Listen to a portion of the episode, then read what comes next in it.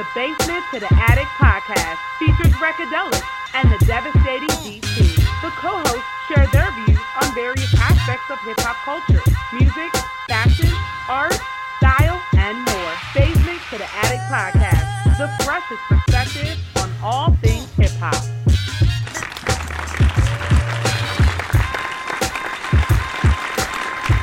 What, 4 weeks, about a month, and we've had over 50-something thousand deaths. It's really that serious. So, you know, but in the midst of all of that, man, I'm just trying to keep myself healthy and keep my children healthy.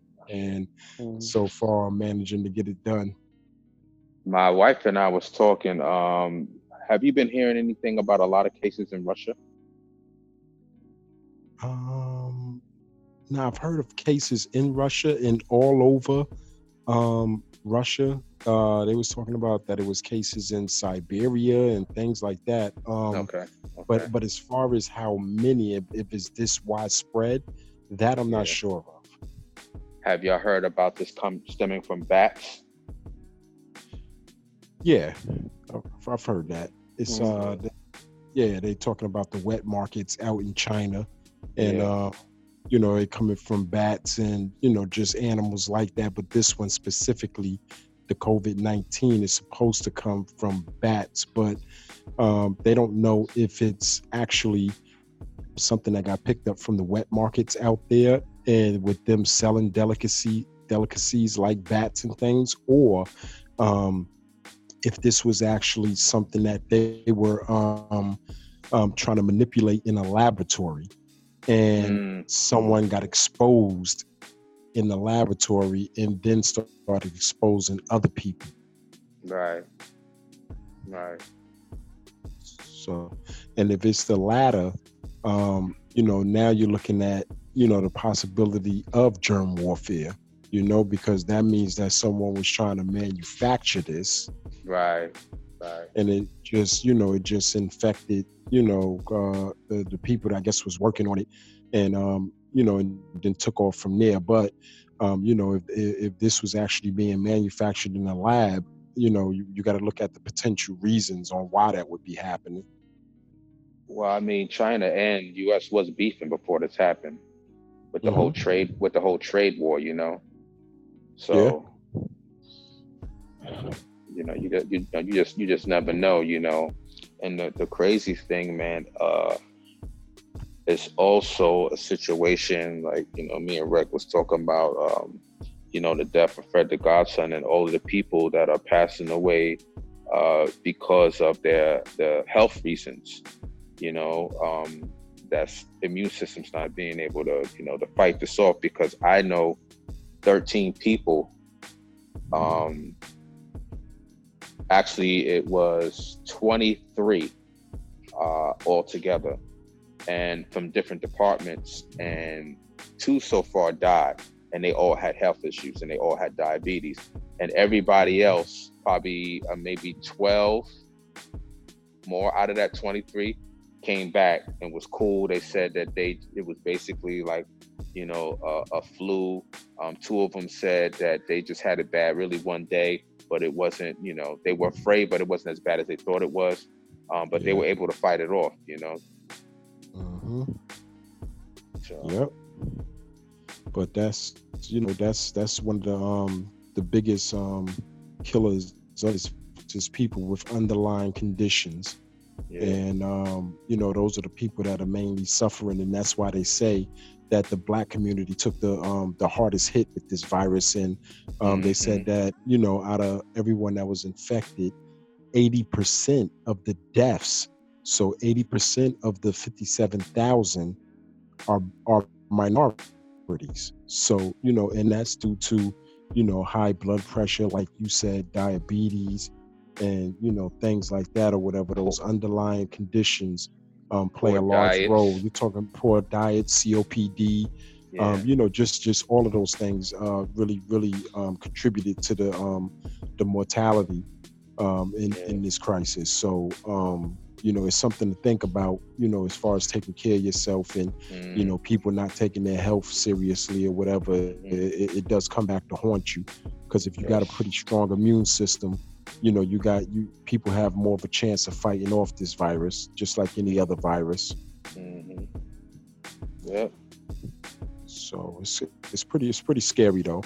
You know, I just mainly, you know, I got to think about myself because I got to be here to take care of my kids, but I'm just, you know, more scared for my children or whatever. Because at first when they started, you know, discussing this virus or whatever, they were saying that it was something that was only attacking old people with underlying conditions, but we see that to be false.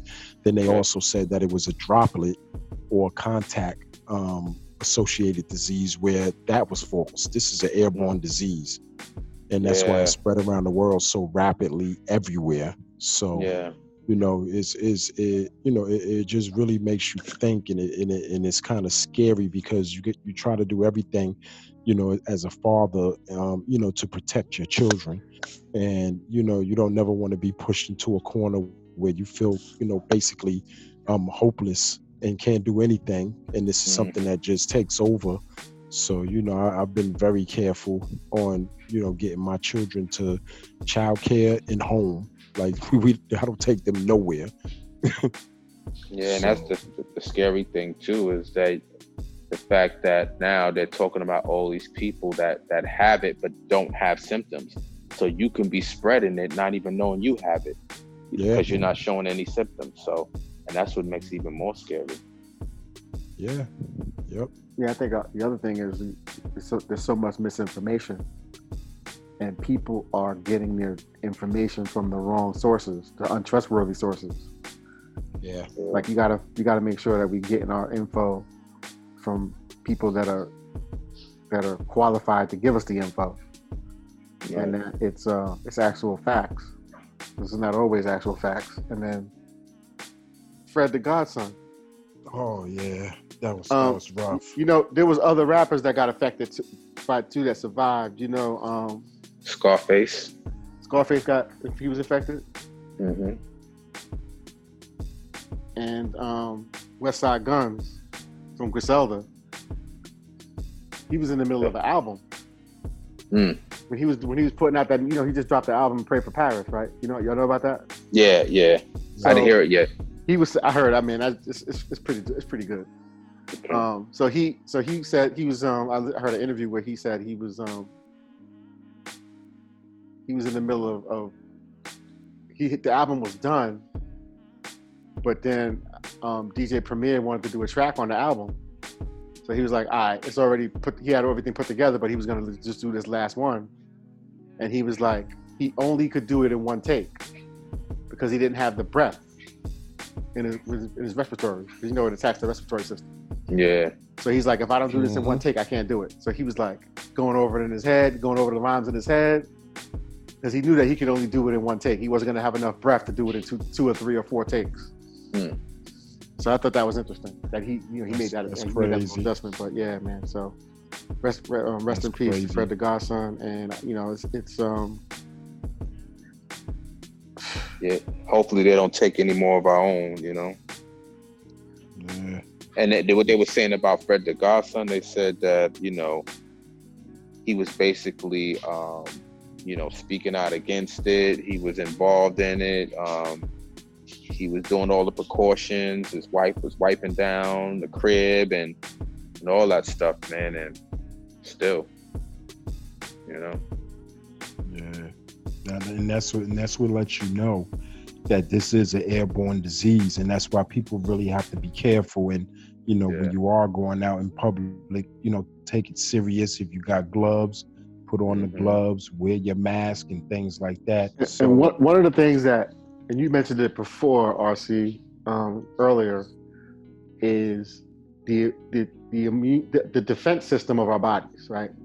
So, us living in the West. Western medicine is not about preventing anything. It's about catch it so we can treat it and sell you medication. Yes.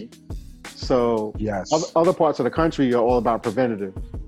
Right. But Western medicine is please get sick, so that we can sell you these drugs, because that's the pharmaceutical companies is what finances a lot of the medical schools, which is why it's malpractice to prescribe natural any kind of natural medicine is considered malpractice by any medical doctor. Right. Like you could literally your license and be sued. So, you know, we know as Black people that not all of us have healthcare, and if we do, it's not always the best healthcare. Mm. And we need to understand the importance of sleep, proper exercise, and diet, and minimizing how many just drugs and alcohol. Because all that stuff fights your immune system and your body's ability to fight. Yeah. And when you can't fight, you know, that's you know, without going into white blood cells and everything like that, free radicals and stuff, but we need to be able to make sure that we're eating, resting, exercising, minimizing, you know, the amount of alcohol content, you know, getting out and get some sun, getting the vitamin D, you know. Mm-hmm. All the things that we typically don't do, we got to do, because your body has to have a chance. Like we don't, like for me, it's vitamin C, golden seal, echinacea, you know, anything that I got, you know, turmeric. I was trying to get up out of my mouth. Turmeric, you know, all the things that you know we need to be doing. I got the, you know, you got the high antioxidant superfruits and the superfoods. I got the kales and the greens and the smoothies and all the things that we just need to be doing. Ginger. Yes. What about black seed oil? Black seed oil. As nasty as black seed oil tastes. Yeah. You know, you got to suck it up, because it'll change the. You could put a half a teaspoon of black seed oil in a 12-ounce smoothie. It's gonna change the whole taste of the smoothie. yeah. Like that's because it's that good for you. But you know what? Being that you speaking on these foods, you know, for the listeners, what you should do is you should research Dr. Sebi, and he'll put you on the right path to the right foods that's great for your body. And the different components in your body, the different organs in your body and stuff like that. Dr. Sebi, look him up on YouTube, you know, look him up online, on Google, and really look into the stuff that he talks about what should be consumed in your body and what it really help, you know, turn your health around, what foods or whatever you should be ingesting. So on that note, has anybody been checking out these battles lately? Yeah. Yeah. So let's talk about that, because you know what? Yo, so I'm going through my text messages, because I was going back and forth with Carlito. Shout out to Carlito, former editor-in-chief of Source Magazine. Okay, I'm like, wait, I was about to ask you, Carlito Rodriguez. Yes. That's, okay, that's my boy. so nice. So I texted him during the premiere battle, in the RZA battle, and we was just going back and forth, you know, like yo, remember when I came out? We was going back and forth. So I thought the premiere RZA battle I felt good. It had me feeling good about it. They were dropping joints. Stuff I forgot about. I was like, oh yeah, that's right. I did a lot of them. With Premiere, I did a lot of, okay. That's right. I forgot about that joint. It was so hard to score and to give a winner. I know with me on my end, a lot of people said RZA won, then the Hot 97, they judged it. They said that Premier won, but I thought it was really pretty hard to judge a winner with that battle. I maybe I tuned in late, because I tuned in maybe I think about midway, and It didn't feel like a battle to me. It felt like just two DJs playing joints, you know? Yeah. Like sharing their catalog. It didn't have a battle feel. It didn't feel like a battle to me. So I wasn't even looking at it like, and I don't know if it started off that differently, but when I tuned in, it just felt like, yo, well, check this out. Okay, well, check this one out. You know, it didn't feel like they was like going at each other. But you know, it was, to me, I felt like it was a classic example of hip hop being hip hop, because hip hop is all about, let's use what we have and make it work. So we can't go to the club, we can't go to the party, but we got this Instagram thing. We could both be on there at the same time. Let's figure it out and make it work. Like, hip hop has always been, well, I don't got instruments, but I do got a record player. Yeah. Yeah. And I got a tape deck. I could pause the tape and then unpause it. I could do a pause tape. You know, you figure out a way to get it done. You know, so I think that was a perfect example of how the creativity of no other genre did that, and no other genre could do that. Yeah, yeah. Like, you know, how could they do that? Like, how could any other genre do that? It's so crazy because Bob Power, Tribe Called Quest's engineer. He was saying that the way that Q-Tip was putting all of these records together, that if someone had a band and tried to play it, they could not duplicate that sound. That's what's fascinating about hip. He said he wasn't into hip hop. He said, but the way he took all these records and he EQ'd certain instruments out of these records and put it together, it was like forming a band that a regular band could not duplicate. Yeah, and I think Q-Tip is an underrated producer. You know? He's very underrated. Yeah. He's pretty creative.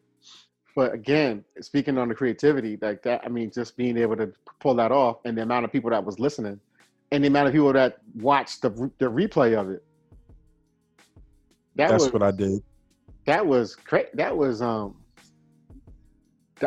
mean, that's something that we can do. That's something we can do that. You know, what technology allows us to do. Just imagine if we had technology back in the '80s. Imagine if we had this kind of technology in the '80s. How different it would be. Yeah. Man. Crazy. There was another battle that I pretty much boycotted. Don't say the babyface and Teddy Riley. Not a babyface. That's what I'm thinking. I definitely boycotted babyface. You know why? Because I'm like, babyface. I just wasn't in the mood to hear like a whole bunch of slow joints. I don't know. Maybe that's just with an ascot or in a cup of red wine. I mean, I just wasn't in the mood. Yeah.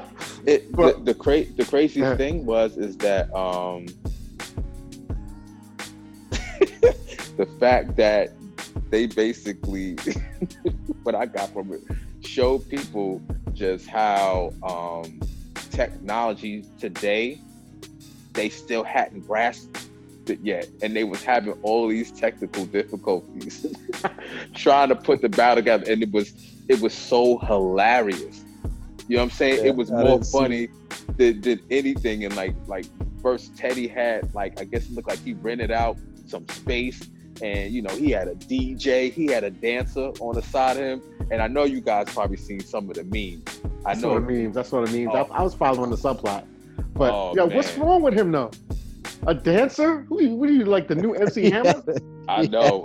It was crazy. I didn't know he had a dancer. I heard about that. He had a dancer. He had a dancer with a Kango and a fat gold rope, and it looked like he had an Averex jacket on or something like that. I don't know, man. Stop, please, man. Please stop.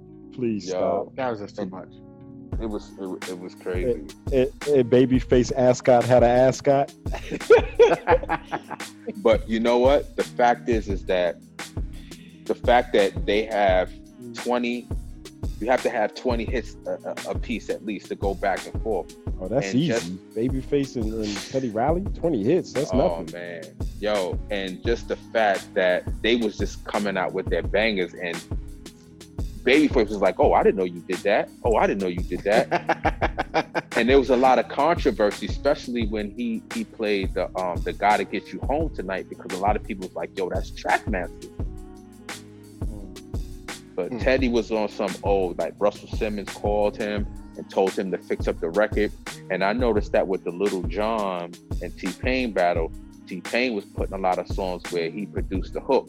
So it was a little controversial on that end or whatever, but the fact that Babyface and Teddy Riley had over 500,000 people in the room, that basically set a record, which I thought was crazy. Yeah, because Babyface is gonna get all the women that want to hear the slow joints. Oh, what? Yeah. Well, I didn't catch that battle, but I did catch the replay of the RZA and Premier battle. And first, I'm just gonna say that that battle had both of their handicaps, and you know, I feel like, first of all, when it first started out, the RZA, I don't know if it was on a replay or was it also live, RZA's music sounded horrible. The sound quality was absolutely horrible. And you know, the first thing that came to my mind was these guys can't get this right, or didn't try to get this right before they actually did it. And you know, RZA, it wasn't until RZA got to like the fifth song that he finally got it right. And then the music sounded clear, but it sounded horrible. So, you know, that handicapped RZA. You know, RZA's in that battle, RZA's natural handicap to me is that he is mainly and exclusively a Wu-Tang producer, whereas Premier has done, you know, records for many different artists. Yeah. You know. So you know, that kind of was RZA's handicap. And then, you know, to flip the coin over, Premier's handicap was he has these banging ass beats, and then it's a lot of garbage people rapping on them. Like it was a few, you know, where he had, you know, the joints with Jay-Z and you know, stuff like that or whatever, and Nas, you know, where he got, you know, the top-notch exclusive rappers on his beats or whatever. But you know, and this is just personally me, but I'm not a Guru fan like that. Jeru the Damaja, I just can't do it. Group Home, like these guys are just not of, you know, a caliber of talent to be rapping on Premier's beats. So, you know. Yo, wait a minute. The reason why I'm laughing at all, right? Because he said Jeru the Damaja. You know why I said Jeru the Damaja. You know why I'm laughing at Jeru the Damaja, right? Why? I know him. Because he went that bad boy. Oh, God. And you know what? I know Jeru, you know, from high school. Days. He didn't go to my high school, but you know, the people that hung around him was my boys from Brooklyn that went to my high school, Martin Luther King. So you know, I hung out around Jeru and you know, that whole little crew for a couple of years. So you know, but even though, you know, I'm not gonna call him a friend, even though he's an associate of mine from my high school days, I just always thought he was trash. You know, and you know, and I say that with an asterisk, because you know, this is a guy that was conscious, had knowledge of self, and he had a plan and a message that he was trying to deliver in his music, and I respect that. But you know, with that battle, I just thought that, you know, these two guys came in with their own handicaps, but at the end of the day, I had RZA taking that probably around about 12-8, maybe 12-8 or 13-7. You know, it was the couple of joints that I was like, damn, I forgot that Premier did that. I was like, whoa, and he smoked RZA. you know, and his sound and everything was just much clearer until RZA got it together. But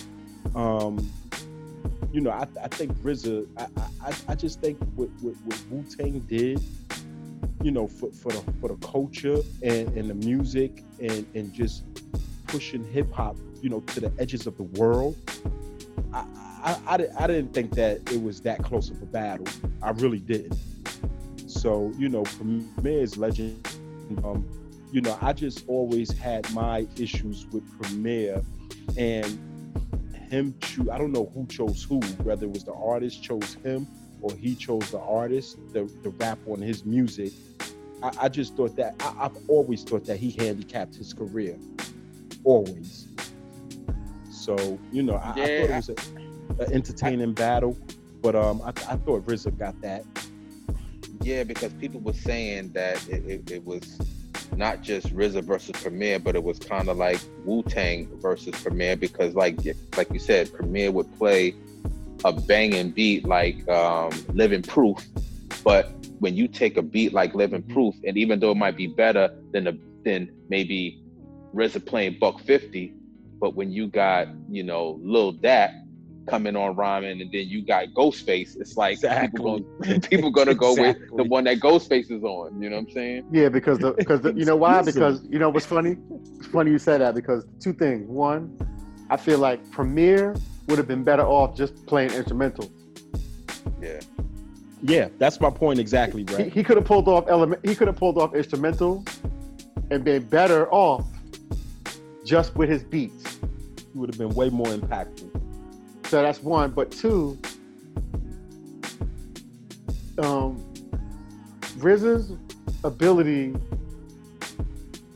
for the Wu sound, the Wu had a special kind of sound as a group. Yeah. But they fit into RZA's beats. Mm-hmm.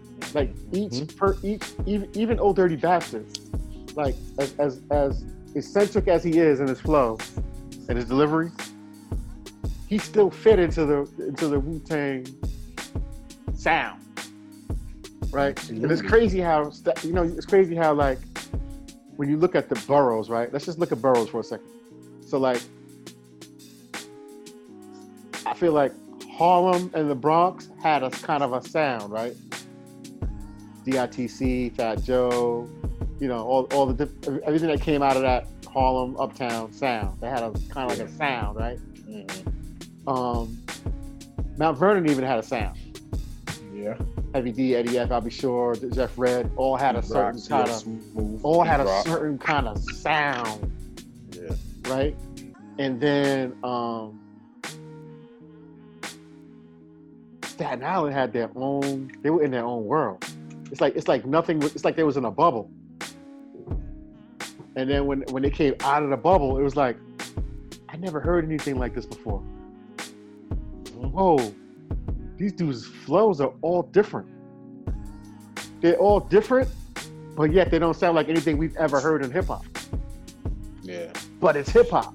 Shit was amazing. Wasn't it amazing? And then amazing. So like Method Man's voice is like another instrument. Method Man's voice, Ghostface's voice, RZA's voice, you know, all the voices were like instruments in the beat. It's like the drum and the hi-hats is a sound. Now Method Man's voice is a sound in that track. Yep. But these people that was rhyming over Premier's beats was like half of them horrible. Like they didn't fit. Nope. You know what I'm saying? He's like, oh, you want a beat? I like that beat. I buy that beat. All right, yeah, you can rhyme on it. Go ahead and go.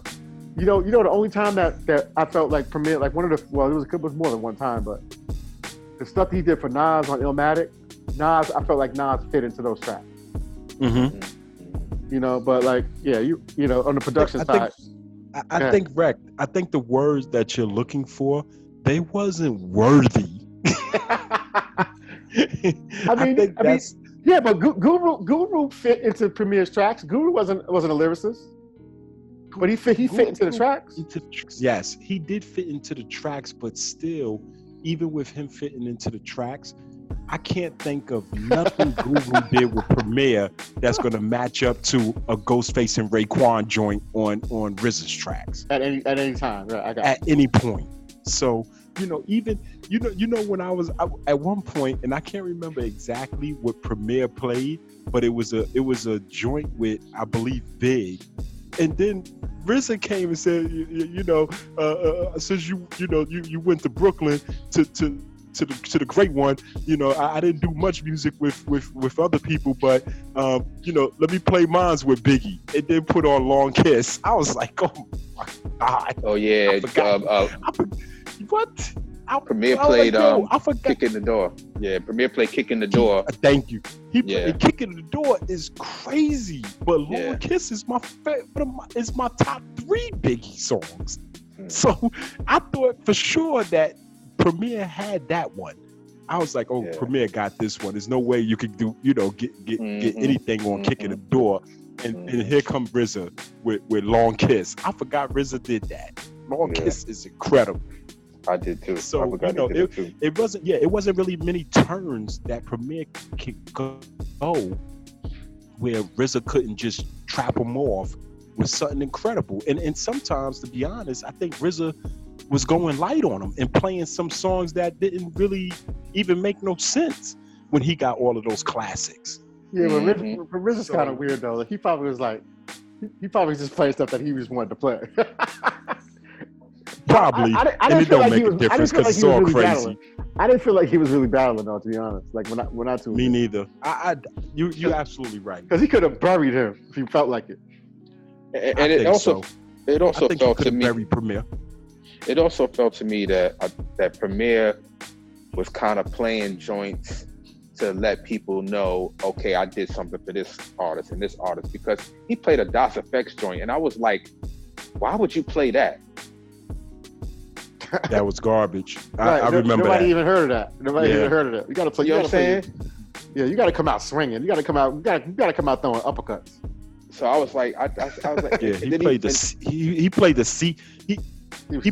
C side DOS Effect song. Right, exactly. Not B, C side. Right. Yeah. So I was like, okay, maybe he's just showing people, what he did, because I know he played an MOP joint. He played a Big L joint. So it was kind of like, look at all these different artists I did beats for, but they wasn't battle ready. Yeah. Yo, you heard about the next battles, right? No. Nah. I know. I heard on the radio this morning, Puff was talking about Dr. Dre. Puff Daddy and Dr. Dre and Swiss Beats and Timbaland. Okay, so Swiss Beats and Timbaland, they battled before, but they're I saw that one.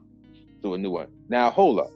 But it was different though. That wasn't like, it was weird. They were like making beats on the spot. They were like creating beats in a battle. That's dope. It was mad dope. I remember that when they did that.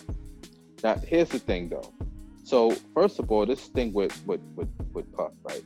So first it started with Puff and JD, and then Puff was like talking about you don't want no smoke, and he was trying to tell him you can't even beat the track masters. Then Jermaine Dupri was like, I'll smoke the track masters, and then Puff was like, I'll go at anybody, even Dre. But my thing is this, I mean, now I know what you're gonna say. I already know what you're gonna say. Don't be biased. Don't be biased. I already know what you're gonna say. Don't be biased. Go ahead. Do you honestly think that he has the nerve to call out Dre? Be honest. If anyone can, it's probably only him. Now, and I say this only because, and take a step back. Don't just think Bad Boy. Yo, Puff Hands was all in Uptown Records.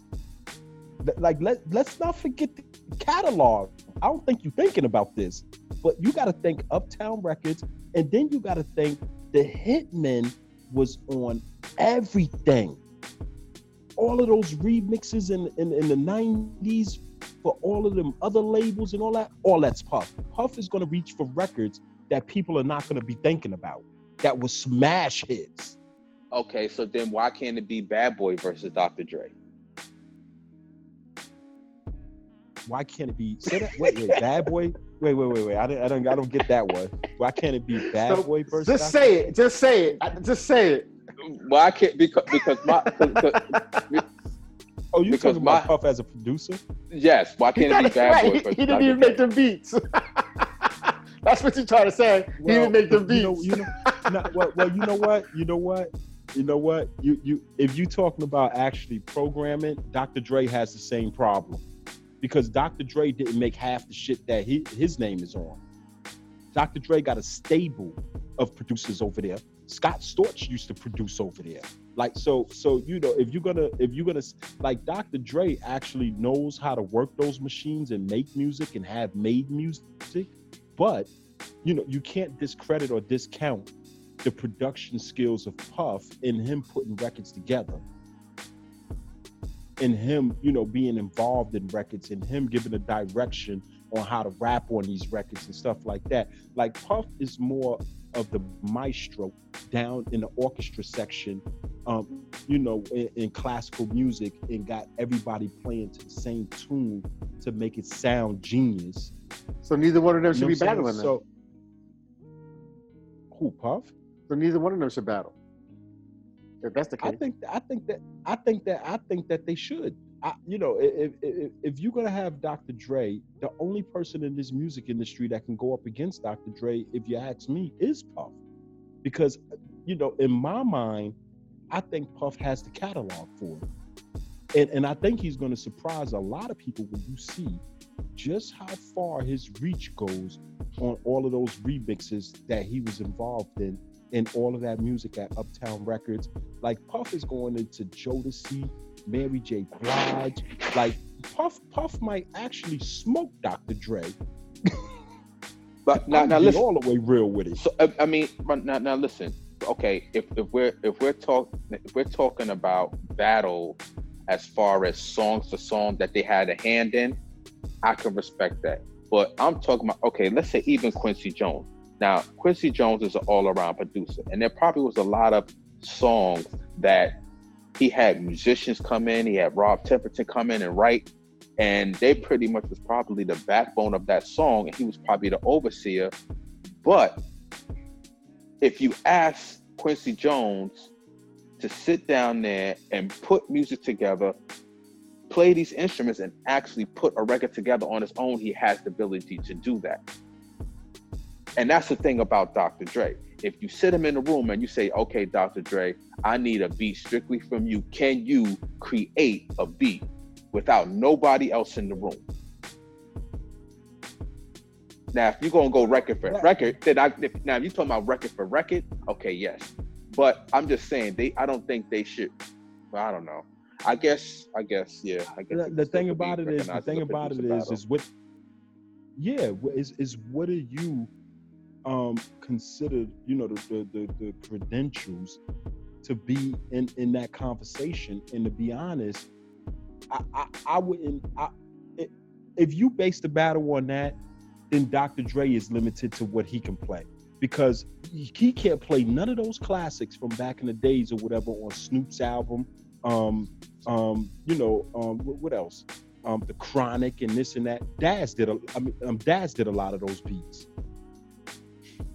So I'm gonna say this: like, I'm not excited about.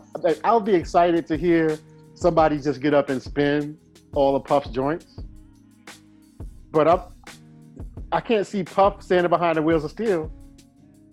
Oh no, that's a whole other topic. I can't see that. You know what I'm saying? I just can't see that. But I could see Pete Rock and Large Professor. Oh boy. That would be dope. That'd be super dope. You know, like I just can't. I don't look at Puff Daddy like a real producer like that. I'm not saying that he's not. I'm just saying that I don't perceive him to be that. How it would look, Rec, is one thing, and I'm gonna tell you right now. You guys know Puff. Puff's a showman. He's a showman. And if anyone, he's going to pull it off. If anything, Dre's going to look funny. And Dre's a DJ. But I'll say this. And think about this. I would say Puff will smoke him in the music is if you go hit for hit for all of their hits, let them do like 30 to 40 songs. I say that Puff will smoke Dre. And I say that because Dr. Dre only puts out music every 10 to 15 years. Right. Like, even if he was to play Eminem, he can't play Eminem's whole catalog because he's only done around about 3 or 4 songs on each of Eminem's albums over the last, like, 20 years. He don't do Eminem's whole albums. Most of them is not even hits anyway. We talk about hits. We talked about Eminem, so don't get me started on him. But Dr. Dre could not play more than, if we're going to go by the songs that he was involved in, you can only play like 2 or maybe he could play like 5 Eminem songs throughout Eminem's whole career. And that's exactly the point that I'm trying to make. Dr. Dre don't even create that much music and didn't create that much music at it in his heyday. Yeah. And that's not even a listening event. Let's just get together to hear that stuff. It'd be a dope one. It'd be dope, but I'm just not fired up about that on a battle. But I would definitely want to, like, I'm going to tell you right now, I would have paid money the battle that happened between Premier and RZA. Mm-hmm. If they would have had that at on stage somewhere at a concert, would have paid for that one. I'd have paid money to go. I would pay money to go to that. I probably would have too. I definitely would have, and but I would not have paid money for Babyface and the other one though. There's no way. Oh no! But Puff and Dre, if somebody was up there spinning their joints, because I just I just can't see them up there behind the turntables, like. Yeah, I don't want to see that. Like, you know what I'm saying? Like, I just can't see that. So it wouldn't really be like a battle to me. It would be like, what is this? Yeah, but I think Puff is so much of a showman. Puff is going to figure out the formula for the format to make it dope and make it look dope. Puff, yo, trust me, man. He ain't going to do nothing to make himself look crazy. Trust me on that one.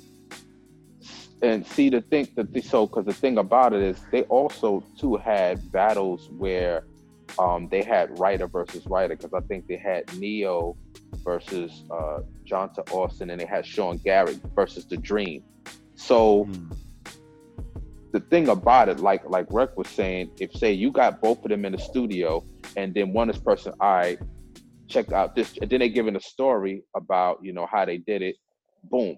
So Dre plays something, Puff plays something, they playing something. It just seems like it's a different playing field. Even though they're both producers, it's just because of the type of producers they are, it just seems like they're on a different playing field.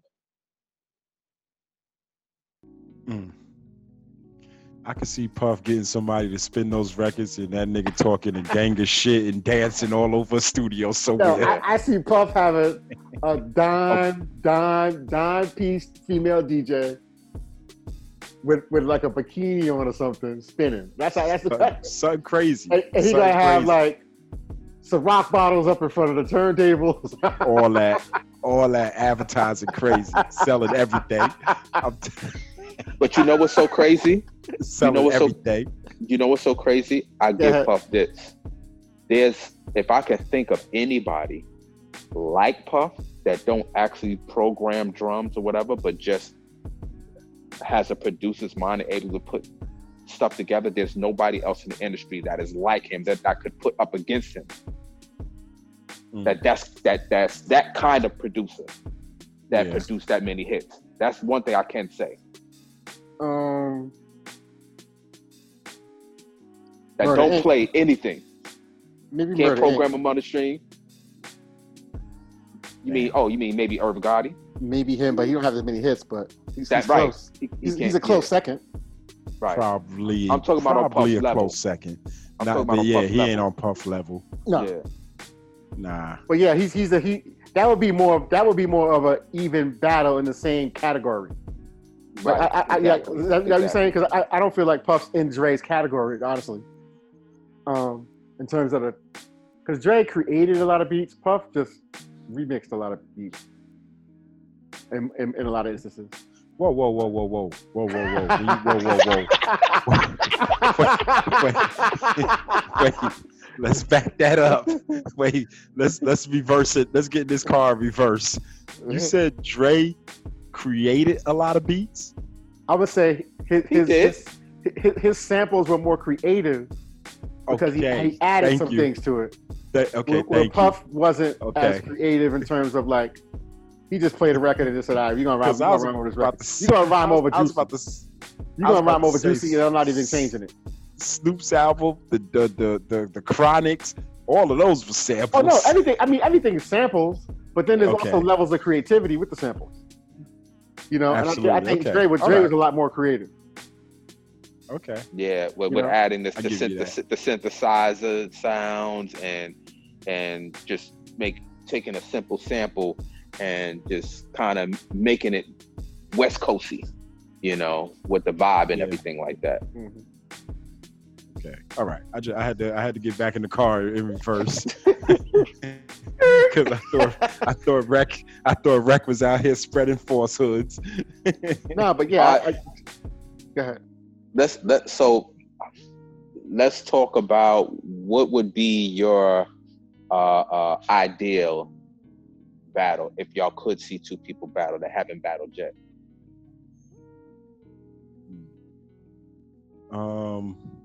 You know what? To be honest, because I think that Puff's catalog will pretty much, I don't want to say smoke Dre, but I really do think that Puff's catalog outweighs Dre's a little bit. No, I think it outweighs it a lot. I'm going to go with a little bit to be respectful. Right. But I think he will probably, I think he could smoke Dre. I think the better battle would probably be more of Dr. Dre and the Neptunes. I would love to hear that. Yeah. Because I think a lot of people will be surprised of the songs that the Neptunes are involved with over the last 25 years. Yeah. I think that would be more of a battle. Yeah. Yeah. So the Neptunes. We'll see what they're gonna do with these battles, but you know, I'm the Timbaland Swiss Beats battle that would be dope. What y'all think about Eric Sermon? Eric Sermon in a battle? Yeah. With who? Whoever. Be prepared to be smoked. Marley Marl. I think he'll smoke Marley Marl. Really? Yeah. Eric Sermon? Oh, y'all better get your thinking caps on. Eric Sermon did all the EPMD stuff. Redman, Curry, Das Effects, like Eric Sermon. Yo, Eric Sermon as a producer is crazy. I like to see him battle somebody. Eric Sermon was Dr. Dre before Dr. Dre. I think you got to do it in error. You got to do it in error versus error. Right. Because some of these people had superior equipment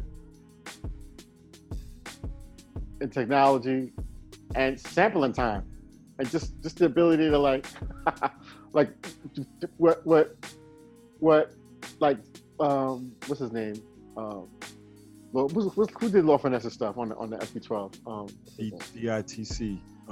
Mike Smooth? No. Premier. Premier did most of Law Finesse's stuff. First album, yeah. Mm-hmm. Oh, okay. Yeah, so some of that old stuff, I mean, they were very, very limited. Like Marley Marl was a lot more limited than Eric Sermon was at that point. Well, but now check this out. Don't forget, Eric Sermon came out in 87. It's My Thing came out in 87. Eric Sermon was 86, 87. Yeah, Eric Sermon is a beast. Yo, listen, man.